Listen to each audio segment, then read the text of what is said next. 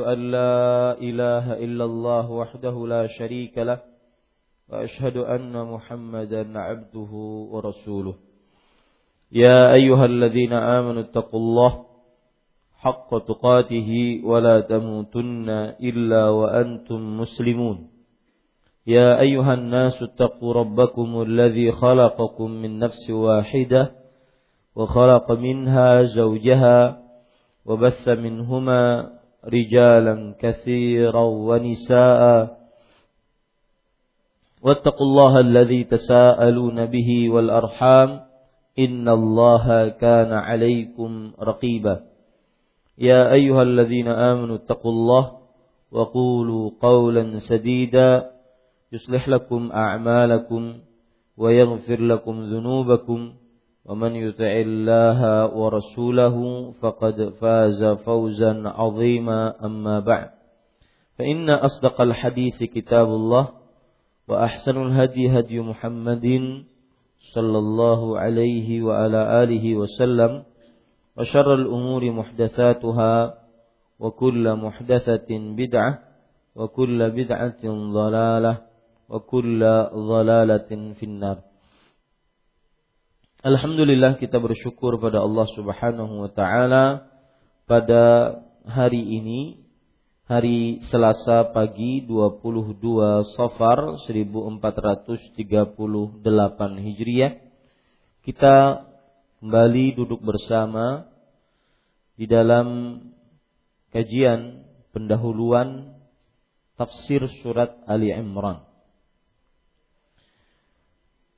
Salawat dan salam semoga selalu Allah berikan kepada Nabi kita Muhammad sallallahu alaihi wa ala alihi wasallam pada keluarga beliau, para sahabat serta orang-orang yang mengikuti beliau sampai hari kiamat kelak. Dengan nama-nama Allah yang husna dan sifat-sifatnya yang ulia, kita berdoa Allahumma inna nas'alukal huda wat tuqa wal afaf wal ghina. Ya Allah, kami mohon kepada Engkau petunjuk, ketakwaan, sifat iffah dan kekayaan. Amin ya rabbal alamin. Pada pertemuan pertama, pendahuluan tafsir surat Ali Imran, kita sudah membahas tentang beberapa hal yaitu apa itu al dan siapa itu Imran. Kemudian kita juga sudah membahas tentang apa keistimewaan Ali Imran sehingga diutus oleh Allah Subhanahu wa taala dari keluarga Imran utusan-utusan yang menjadi nabi dan rasul bahkan menjadi orang-orang saleh meskipun tidak menjadi nabi dan rasul. Kemudian sudah kita sebutkan juga keistimewaan-keistimewaan secara tersendiri yang dimiliki oleh keluarga Imran berdasarkan dari ayat-ayat suci Al-Qur'an dan hadis dari Rasul sallallahu alaihi wasallam. Pada pertemuan kali ini pendahuluan tentang tafsir surat Ali Imran kita akan membahas tentang beberapa tujuan dari surat Ali Imran beberapa tujuan dari surat Ali Imran. Poin pertama yaitu keberadaan surat Ali Imran di dalam Al-Qur'an. Surat Ali Imran di dalam Al-Qur'an adalah surat yang ketiga menurut Mushaf Utsmani. Menurut Mushaf Utsmani. Eh, kalau kita katakan menurut mushaf Utsmani berarti adalah mushaf Al-Qur'an yang dikumpulkan dan disetujui oleh Khalifah Utsman bin Affan radhiyallahu anhu di zamannya. Dan akhirnya kaum muslimin seluruhnya bersepakat untuk memakai mushaf tersebut. Kalau dikatakan seperti ini berarti di sana ada mushaf-mushaf yang lain. Mushaf itu artinya buku, kumpulan buku, kumpulan kertas-kertas yang ditulis itu namanya mushaf. Di sana ada mushaf-mushaf yang lain. Iya, ada mushaf-mushaf yang lain. Seperti mushafnya uh, Abdullah bin Mas'ud, Abu Bakar As-Siddiq, kemudian yang lain-lainnya. Nah, menurut mushaf mushaf Utsmani, urutan surat Ali Imran adalah urutan yang yang ketiga. Dan surat Ali Imran adalah madaniyah berdasarkan ijma kaum muslimin. Surat Ali Imran adalah madaniyah. Madaniyah apa artinya? Surat yang diturunkan setelah hijrahnya Rasulullah Shallallahu Alaihi Wasallam. Meskipun tidak mesti di kota Madinah turunnya. Surat yang diturunkan di kota Yavan setelah hijrahnya Rasulullah Shallallahu Alaihi Wasallam. Meskipun tidak di kota Madinah. Ini ijma kaum muslimin. Artinya kaum muslimin bersepakat. Surat Ali Imran Madaniyah. Kalau kata-kata sepakat berarti ada surat-surat yang tidak sepakat. Oh iya. Ada surat-surat yang dikatakan dia Makkiyah, ada sebagian pendapat mengatakan Madaniyah. Ada surat-surat yang dikatakan dia Madaniyah, ada sebagian pendapat yang mengatakan itu surat adalah Makkiyah. Tapi untuk Ali Imran dia adalah surat yang Makki, eh, Madaniyah. Ijma kaum muslimin atasnya. Dan kita ketahui ijma itu adalah salah satu sandaran hukum dalam Islam. Kemudian jumlah ayat dalam surat Ali Imran 200 ayat.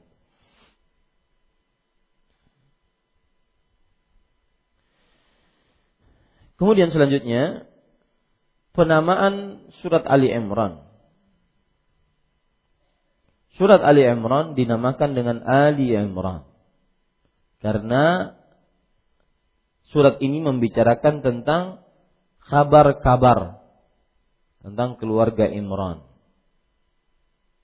Kenapa dikatakan Ali Imran? Karena surat ini membaca menyebutkan tentang kabar-kabar Ali Imran.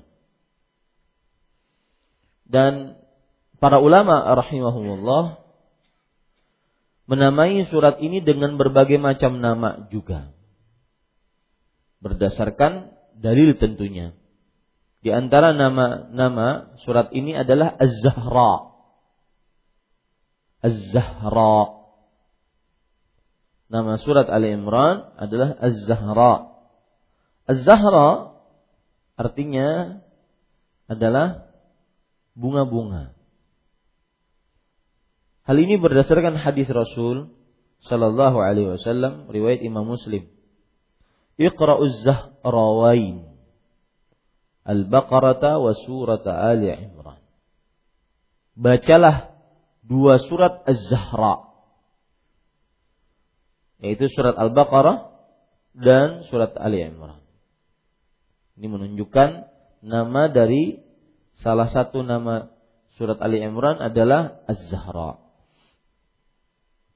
Kemudian seorang ulama bernama Al-Biqai menyebutkan bahwa namanya adalah Tajul Quran. Tajul Quran. Tajul Quran artinya adalah mahkotanya Al-Quran.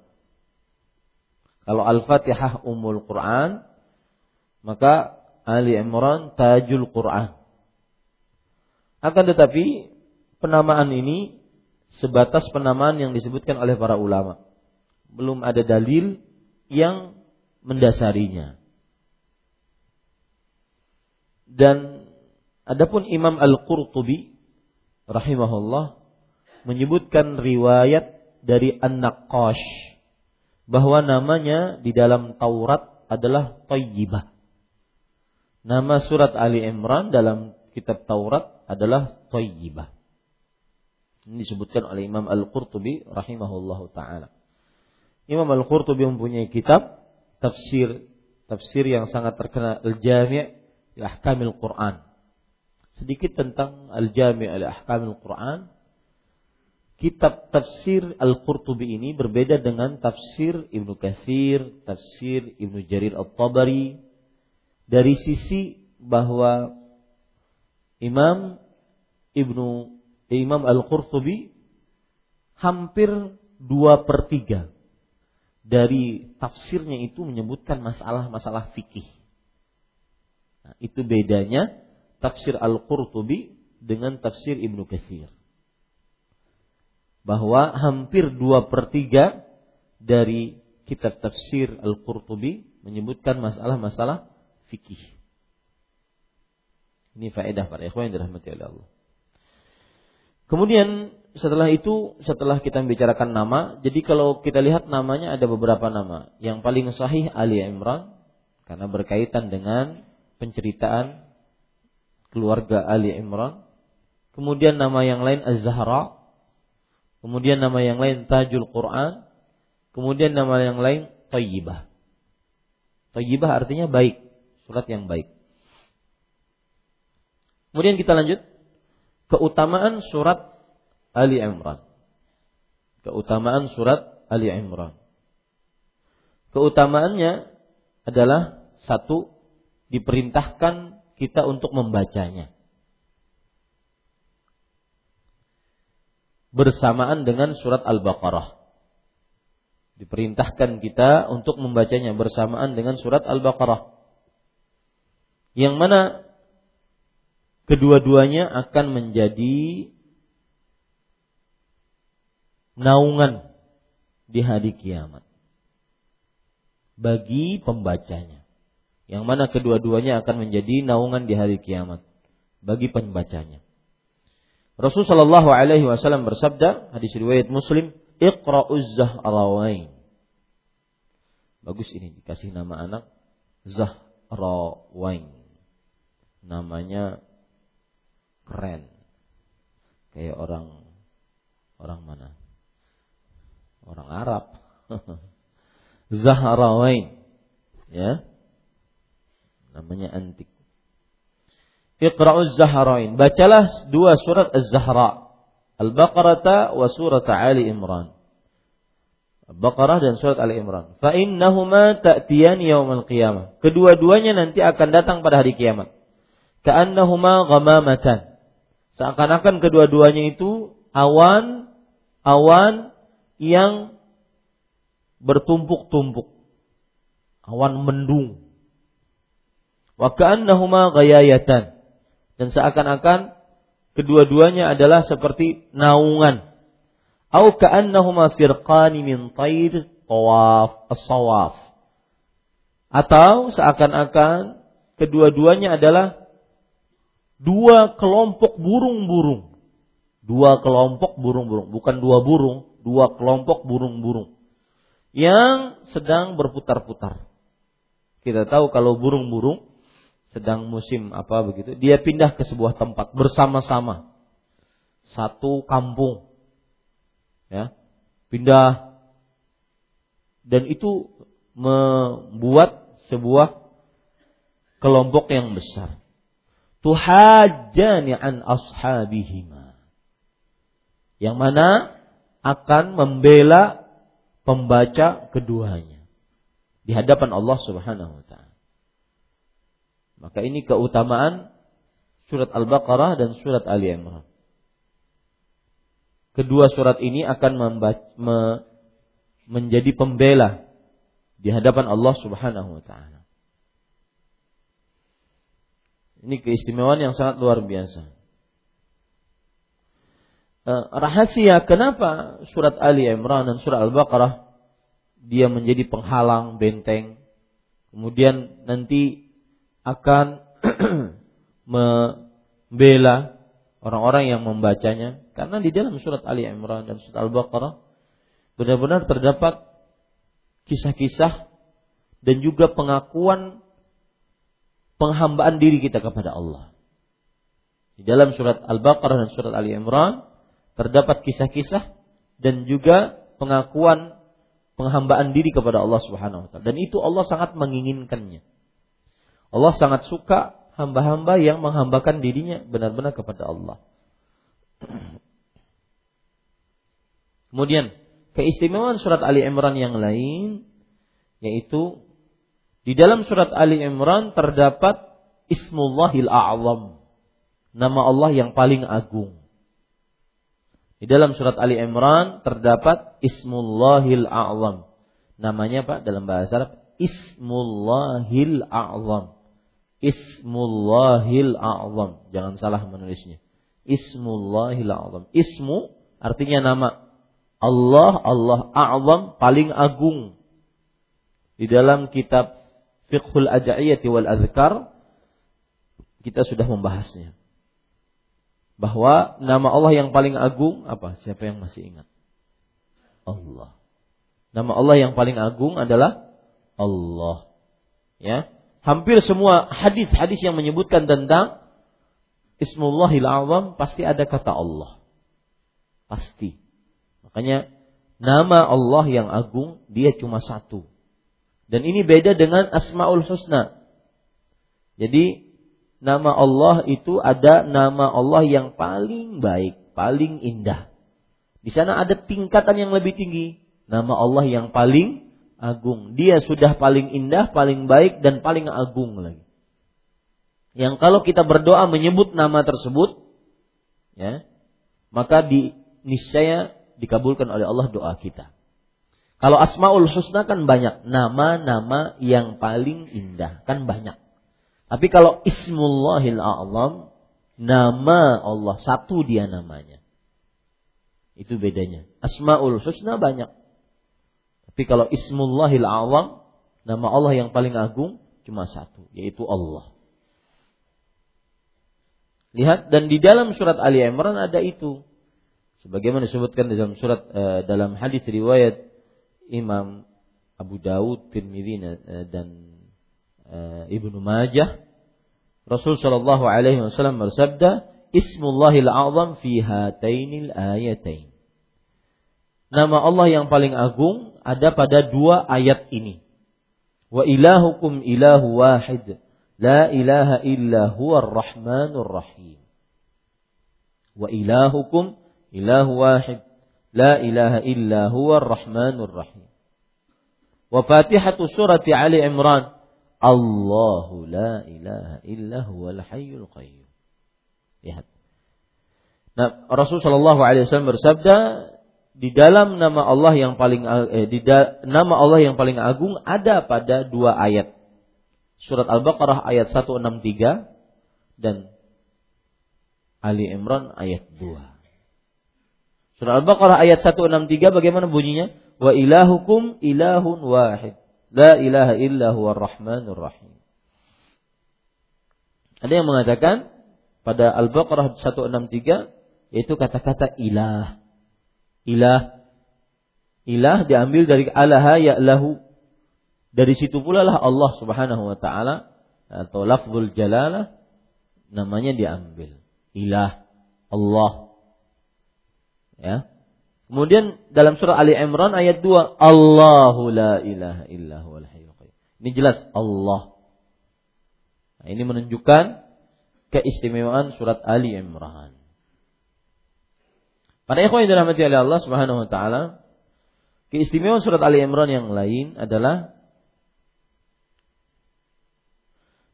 masih membicarakan tentang uh, Ismullahil Azam. Kita ambil riwayat dari uh, Abdullah bin Mas'ud radhiyallahu anhu yang diriwayatkan oleh Imam Ad-Darimi beliau berkata yaitu Abdullah bin Mas'ud radhiyallahu anhu berkata qara'a rajulun 'inda Abdullah al-Baqarah wa Ali Imran ada pernah orang membaca surat Al-Baqarah di hadapan Abdullah bin Mas'ud dan juga surat Ali Imran. Faqal lalu beliau berkata, yaitu Abdullah bin Mas'ud. Dan kita tahu Abdullah bin Mas'ud ahli tafsir. 70 surat beliau ambil langsung dari mulut Rasulullah sallallahu alaihi wasallam. Beliau kemudian bersabda eh berkata qara'tu surataini fihima ismullahil qara'ta surataini fihima ismullahil azam. Alladhi idza du'iya bihi ajaba wa idza su'ila bihi a'ta. Engkau telah membaca dua surat yang di dalamnya terdapat ismullahil azam yang mana nama Allah yang agung itu Jika kamu berdoa dengannya, Allah pasti mengabulkanmu. Dan jika kamu meminta dengannya, Allah akan memberikanmu. Ini keistimewaan Ismullahil Azam. Ya. Pengabul doa. Maka jangan lupa ketika berdoa, sebutkan Ismullahil Azam. Yaitu Allah. Kemudian para yang dirahmati oleh Allah Subhanahu wa taala, ada riwayat yang lain juga dari Ad-Darimi dari Ka'ab Al-Ahbar radhiyallahu an. Beliau berkata ini perkataan sahabat berarti bukan hadis. Atau hadisnya disebut hadis mauquf perkataan sahabat. Atau disebut dengan asar perkataan sahabat dan perkataan sahabat ini menguatkan hadis-hadis yang ada penjelas dia dan itulah yang disebut dengan manhaj salaf. Yaitu memahami ayat Al-Quran dan hadis dengan pemahaman para sahabat. Man qara al-Baqarah wa ala Imran ja'ana ja'ata al qiyamah taqulani rabbana la sabila alaih. Artinya barang siapa yang membaca surat Ali Imran, Al-Baqarah dan surat Ali Imran, maka kedua-duanya akan mendatangi akan datang pada hari kiamat. Dan mereka kedua-duanya berdoa Rabbana la sabila alaih. Ya Allah tidak ada jalan untuk menyiksanya. Allahu Akbar. Ya Ya Allah kata dua surat ini tidak ada jalan untuk menyiksanya. Ini yang disebut dengan syafaat dengan Al-Quran ini yang disebut dengan syafaat dengan Al-Quran Rasulullah SAW bersabda Al-Quran yashfa'ani yaumal qiyamah. Al-Quran dan puasa akan mendatangkan syafaat pada hari kiamat. Akan mendatangkan syafaat pada hari kiamat. Ya sama, syafaatnya seperti ini. Qurannya nanti datang kepada Allah, berdoa agar orang yang membacanya diampuni. Itu proses syafaat. Itu mekanisme syafaat nanti di hari kiamat. Sama kan hadisnya seperti itu.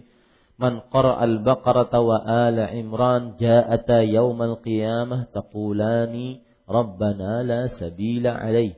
Barang siapa yang membaca Al-Baqarah dan surat Ali Imran, maka kedua-duanya akan datang pada hari kiamat dan kedua-duanya berdoa, "Ya Rabb kami, tidak ada jalan untuknya untuk menyiksanya. Indah. Ya. Kalau antum gini ya, Pak. Ah, ada orang anggap Kasaifullah seorang direktur besar dari perusahaan besar. Ada datang orang melamar. Pak Saifullah nggak tahu orang ini siapa, orang ini siapa. Itu susah untuk diterima. Tetapi ketika ada orang yang datang, kemudian dia ditemani oleh orang yang dekat dengan Kaisifullah. Dia tahu orang ini, Kaisifullah tahu orang ini baik. Maka orang ini mengatakan, Pak Saifullah, ini orang baik, saya tahu dia. Maka Saifullah muncul mempunyai pertimbangan. Bahkan mungkin tidak ada pertimbangan, langsung diterima. Sekarang yang terjadi pada surat Al-Baqarah dan surat Ali Imran, dua surat yang utama datang di hari kiamat. Memintakan ampun. Bagaimana tidak diampuni? Ini menunjukkan keistimewaan surat Ali Imran. Taib. Sesudah kita menyebutkan keistimewaan-keistimewaan surat Ali Imran, maka eh, apa ya? Poin-poin penting dari surat Ali Imran. Poin-poin penting dari surat Ali Imran. Yang pertama, menetapkan pokok syariat berupa tauhid, keadilan, kenabian, dan kebangkitan. Menetapkan pokok tauhid, pokok syariat berupa tauhid, keadilan, kenabian dan hari kebangkitan. Itu semua ada dalam surat Ali Imran. Tauhid misalkan. Allahu la ilaha illa huwal hayyul qayyum. Alif lam mim. Allahu la ilaha illa huwal hayyul qayyum. Ya, itu dalam surat Ali Imran ayat 2. Kemudian juga Allah Subhanahu wa taala berfirman, Syahidallahu annahu la ilaha illa huwa wal malaikatu wa ulul ilmi qa'iman bil qist. Surat Ali Imran ayat 18. Ini menunjukkan tentang keadilan. Kemudian Inna Allah astafa Adam wa Nuhan wa ala Imran ala alamin. Sungguhnya Allah mengutus Adam dan Nuh dan keluarga Ibrahim, keluarga Imran sebagai rasul-rasul untuk alam semesta. Ini tentang kenabian. Surat Ali Imran ayat 33. Rabbana innaka jami'un nasi liyaumin la raiba fi Inna Allah la yukhliful mi'ad. Wahai Rabb kami, sesungguhnya engkau mengumpulkan manusia pada hari yang tidak ada keraguan padanya. Sesungguhnya Allah Subhanahu wa taala tidak menyelisihi janji. Tentang apa ini? Hari kebangkitan. Surat Ali Imran ayat 9 dan terus seperti itu. Kemudian juga para ikhwan yang dirahmati oleh Allah, yang kedua, poin-poin penting dalam surat Ali Imran adalah menetapkan beberapa hukum-hukum fikih. Menetapkan beberapa hukum-hukum fikih. Karena surat Ali Imran adalah surat apa tadi? Madaniyah atau Mekah, Makkiyah? Madaniyah. Dan surat Madaniyah adalah surat yang turun setelah hijrah dan setelah hijrah terkenal dengan hukum-hukum fikih. Ya, tetap dia menetapkan tauhid tetap, tetapi lebih banyak ya hukum fikihnya setelah ada ada sholat, ada haji, ada puasa dan semisalnya. Makanya Allah berfirman dalam surah Ali Imran, "Walillahi ala nasi hijjul bait man istata'a ilaihi sabila." Dan Allah dan Allah memiliki untuk manusia berkewajiban menunaikan ibadah haji bagi siapa yang mampu pergi ke sana. Dalam surat Ali Imran ayat 97. Tentang jihad ya. Syariat jihad itu kan hukum fikih juga syariat jihad. Makanya kalau antum buka kitab-kitab para ulama tentang fikih ada di bab akhir jihad. Ya. Itu adalah hukum-hukum fikih. Allah berfirman dalam surah Al-Imran, ولا تحسبن الذين قتلوا في سبيل الله أمواتا بل أحياء عند ربهم يرزقون dan janganlah sekali-kali kalian mengira Orang-orang yang terbunuh di jalan Allah, mereka mati. Tapi mereka hidup di sisi Robnya. Diberikan rezeki oleh Allah. Surat Ali Imran ayat 169. Ya.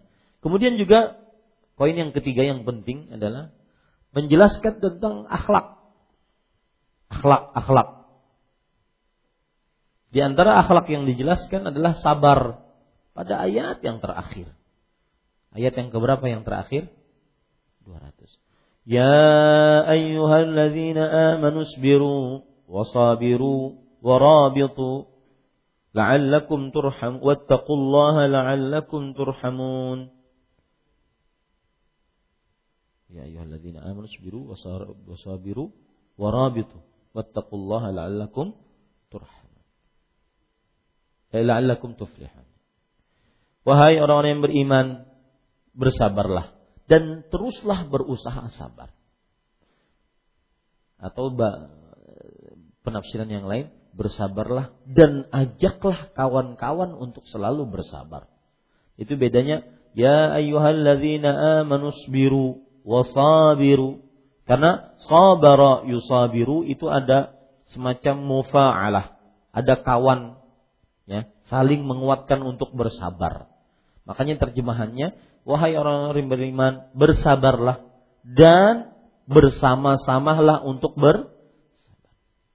Ya, jadi saling menguatkan untuk bersabar. Kalau kita sendirian bersabar mungkin agak sulit, tapi ketika sama-sama menjadi kuat. Warabitu dan e, apa saling mengikatlah satu dengan yang lainnya. Wattaqullah, bertakwalah kepada Allah, la'allakum tuflihun, agar kalian beruntung. Agar kalian beruntung. Ini menunjukkan akhlak. Ya. Dan itu poin-poin penting. Disebutkan dalam surah Ali Imran ayat 200. Nah, kemudian yang penting juga Poin penting yang lain ini bahkan juga penting banget di dalam Al di dalam surah Al Imran yaitu surat Al Imran bisa digunakan untuk membantah keyakinan kaum Nasrani. Ya. Surat Al Imran pembantahan terhadap keyakinan taslif. Tiga dalam satu, satu dalam tiga. Keyakinan kaum Nasrani. Membantah mereka, membantah syubhat-syubhat mereka. Cerita tentang Nabi Isa, cerita tentang Maryam. Jadi subhanallah orang-orang Nasrani ya, semoga mereka mendapat petunjuk masuk Islam. Mereka itu sebenarnya kelemahan mereka ada pada orang yang mereka agungkan. Kelemahan mereka ada pada orang yang mereka agungkan. Lihat Nabi Isa alaihissalam lahir tanpa bapak. Di situlah kelemahan kaum Nasrani dan ajaran Nasrani yang mensyirikan Allah Subhanahu wa taala. Kalau Nabi Isa lahir tanpa bapak itu menunjukkan akan kuasa Allah. Nah, di situ lihat.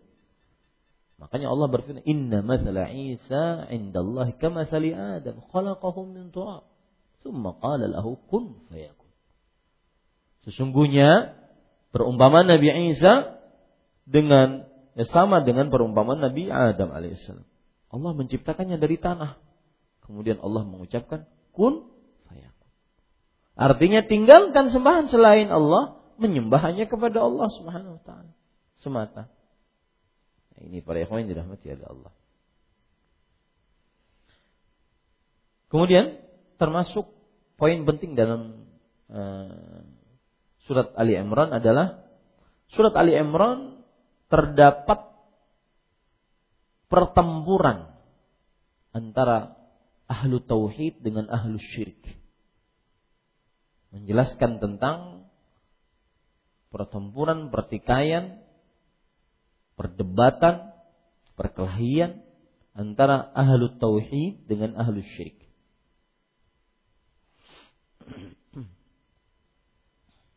Kemudian, para ikhwan yang dirahmati oleh Allah, ini juga penting. Surat Ali Imran poin pentingnya adalah menjelaskan keadaan orang beriman dengan Allah. Senantiasa dekat, suka berdoa, suka menyandarkan urusan kepada Allah, curhat kepada Allah. Ya.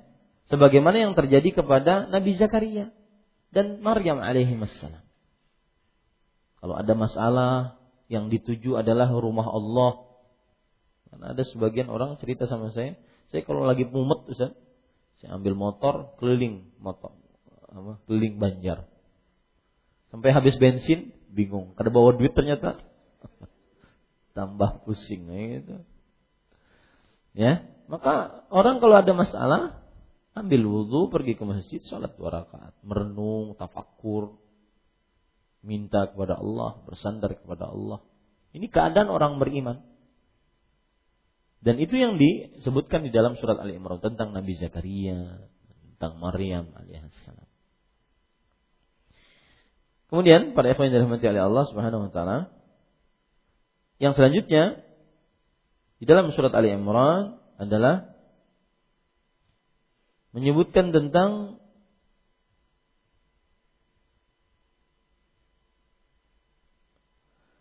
keadaan-keadaan perasaan seorang manusia di dunia. Perasaan, keinginan, tekad ketika dia hidup di dunia. Dan diobati dengan lembut oleh salat Ali Imran. Diobati dengan lembut oleh salat Imran. Maksudnya apa perasaan-perasaan manusia itu? Perasaan sedih, perasaan gelisah, sedih, gelisah gitu ya. Diobati dengan surat Ali Imran. Misalkan Allah berfirman, "Idz tastaghitsuna rabbakum fastajaba lakum rabbukum anni mumiddukum bi alfin minal malaikah." Ketika perang Badar, Allah Subhanahu wa taala menceritakan dalam Al-Qur'an ketika kalian minta perlindungan dalam keadaan yang sempit. Maka Allah, waktu itu kan Nabi Muhammad SAW bingung. Ini kekuatan apa yang bisa memenangkan 300 orang kali seribu. Tiga kali lipat. Perang Yarmuk itu tiga puluh ribu kali dua ratus lima puluh ribu. Ini kuatan apa yang bisa memenangkan? Tidak ada yang bisa memenangkan. Perang Badar tiga ratus orang melawan seribu. Tiga kali lipat. Makanya Rasulullah SAW gelisah. Beliau berdoa. Beristighatsah Istighatsah itu beda dengan isti'anah.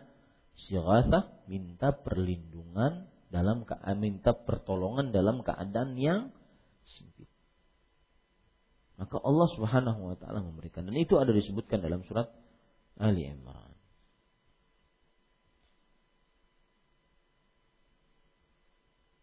Kemudian poin penting juga dalam surat Ali Imran adalah yaitu surat Ali Imran senantiasa mengajarkan kita agar bersandar dengan takdir. Di dalam keadaan lapang, dalam keadaan nyaman. Atau dalam keadaan sedih, sempit, penyakit, musibah, bala. Agar kita kalau dalam keadaan lapang, nyaman, banyak harta, sehat badan, ya, maka kita kalau bersandar dengan takdir jadi bersyukur. Kalau bersandar dengan takdir, dia sudah bersyukur. Jadi kalau orang diberikan kelebihan ilmu, kelebihan harta, kelebihan badan, kelebihan tinggi badan, kelebihan berat badan, itu sandar kepada Allah. Oh ini takdir Allah. Maka dia jadi bersyukur. Ya. Sebaliknya kalau seandainya dia diberikan musibah, penyakit, masalah, problem dan misalnya, maka dia menjadi bersabar. Menjadi apa? Bersabar. Itu disebutkan dalam surat Ali Imran ayat Ali Imran ayat 165. Ya. Yang terakhir para ikhwan yang dirahmati oleh Allah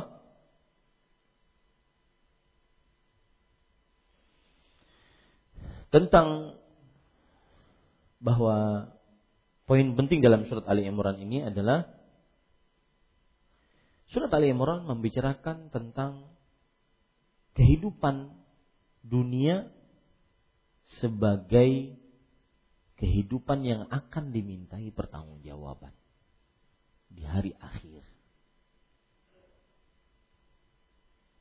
Karena dalam surat Al Imran disebutkan Rabbana ighfir lana Rabbana faghfir lana dzunubana wa kaffir 'anna sayyi'atina wa tawaffana ma'al abrar. Ya Rabb kami ampunilah dosa-dosa kami dan hapuskan kesalahan-kesalahan kami dan wafatkan kami bersama orang-orang yang saleh. Ali Imran 193. Ini memberikan pelajaran kepada kita bahwa seorang mukmin melihat kehidupan dunia itu kehidupan yang akan dimintai pertanggungjawaban. Saya Pak, kalau boleh cerita kemarin, salah satu pengalaman, pengalaman menarik di ketika berdakwah di Aussie di Australia, di kota Perth dua kota yang saya datangi, Sydney dengan kota Perth. Kota Perth itu waktunya sama dengan Banjarmasin. Jadi dari barat ke timur. Kalau kota Sydney kira-kira tiga jam lebih cepat dari sini. Ya, tiga jam. Jadi sekarang jam sembilan seperempat gitu di sana siang. Nah, ketika kota Perth saya nyebutnya susah ya, Perth. Susah nyebut. Perth gitu ya. Nah, itu sama dengan waktu di apa di Banjarmasin. Jadi saya nggak jet lag, beda dengan orang umroh kadang-kadang dua hari, tiga hari bingung. Ini siang atau malam, bingung. Makanya sama waktunya. Jadi tidak terlalu jet lag. Salah satu pengalaman menarik adalah kajian paling terakhir dakwah di hadapan anak-anak yang lahir di sana. Anak-anak yang lahir di sana yang mereka bahasa Indonesia aja susah. Terpaksa bahasa Indonesia, bahasa Inggris campuran-campuran keluar waktu kajian. Karena mereka susah memahami. Bahkan kadang-kadang demi mereka paham saya harus minta diterjemahkan dulu. Orang-orang yang lahir di sana ada sebagian yang beranggapan meskipun mereka Indonesian tapi I am Australian. Saya Australia yang menyebabkan mereka kadang ada memiliki semacam perasaan saya bukan orang Indonesia, itu adatmu, adat orang Indonesia. Saya orang Australia, saya tinggal di sini, besar di sini, lahir di sini misalnya. Maka poin yang saya sampaikan pada waktu itu yang paling penting adalah bahwa hidup bagi seorang muslim yaitu ini yang saya sampaikan bahwa ada permintaan pertanggungjawaban. Poin pertama yang saya sampaikan itu bahwa hidup kita ini tidak sia-sia. Karena sebagian mereka yang hidup di sana, saya dengar cerita Senin sampai Kamis atau Jumat kerja. Jumat itu sudah hari merdeka itu, hari senang karena mereka di sana e, gajian per pekan bukan per bulan. Per pekan. Ya. Jadi Senin sampai Jumat. Kamis lah. Jumat itu bonus lah untuk ambil gaji. Nah, kalau sudah Jumat itu bersinar-binar mukanya. Kemudian bagi yang non muslim, sebagian hari Jumat mengisinya dengan jalan-jalan. Malam Jumat sudah mulai itu rame, mall-mall, pusat perbelanjaan, kemudian pub, klub malam, minum-minum. Sabtu begitu juga, malam Ahad begitu juga. Hari Ahad itu sudah mer, apa, merangut lagi. Ya. Kenapa? Habis duitnya. Ya, begitu. Kehidupan yang orang-orang yang non muslim kan seperti itu, tidak ada pemikiran untuk kehidupan setelah kematian. Makanya banyak orang-orang yang non muslim bunuh diri karena hampa hidupnya. Begitu-gitu saja. Dari Senin sampai Kamis sampai Jumat bekerja. Sabtu, Ahad foya-foya. Senin, Jumat kerja, Sabtu, Ahad foya-foya terus begitu sampai tua. Ya. Mereka berargumen bahwa kalau Sabtu Ahad itu mereka nggak minum, itu pusing. Karena kan dari Senin sampai Jumat sudah kerja untuk menghilangkan pusingnya dengan minum. Minum nanti muntah di jalan, wow. Ya, jalan sempoyongan. Saya pernah melihat di jalan sempoyongan tuh. Kata kawan yang yang antar tuh lihat saat. Itu mabok satu. Itu sudah pemandangan yang biasa. Nah, kita ingin ingatkan kepada yang mereka itu tinggal di situ tetapi muslim. Jangan sampai keadaannya seperti itu. Kamu muslim. Muslim itu berpikiran bahwa setiap kehidupan di dunia ada permintaan pertanggungjawaban. Ini para ikhwan yang dirahmati oleh Allah. Dan itu ada dalam surat Ali Imran. Nantiasa kita selalu ingat akhirat. Itu kehidupan seorang muslim. Bagaimana kehidupan dunia ini menjadi bekal untuk kita hidup di akhirat agar selamat. Karena akhirat tujuan hidup. Ya.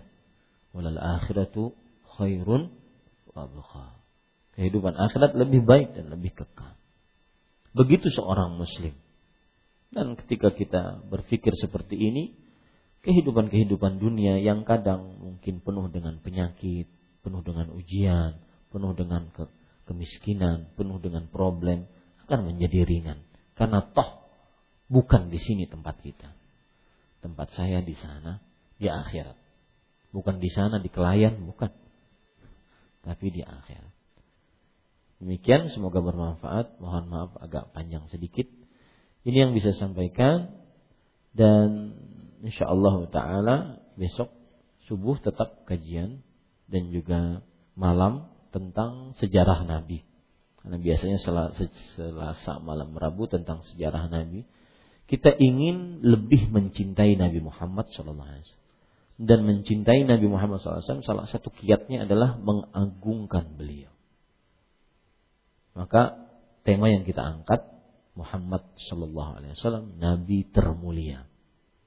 Anda mengaku umat Nabi Muhammad SAW dan bangga menjadi umat Nabi Muhammad SAW, mencintai Nabi Muhammad SAW, tetapi tahukah tentang kemuliaan beliau berdasar dari Al-Quran dan hadis kita akan bahas secara rinci insyaallah taala. Semoga bermanfaat. Subhanakallah bihamdik. Asyhadu an la ilaha illa anta astaghfiruka wa atubu ilaik. Wassalamualaikum warahmatullahi wabarakatuh.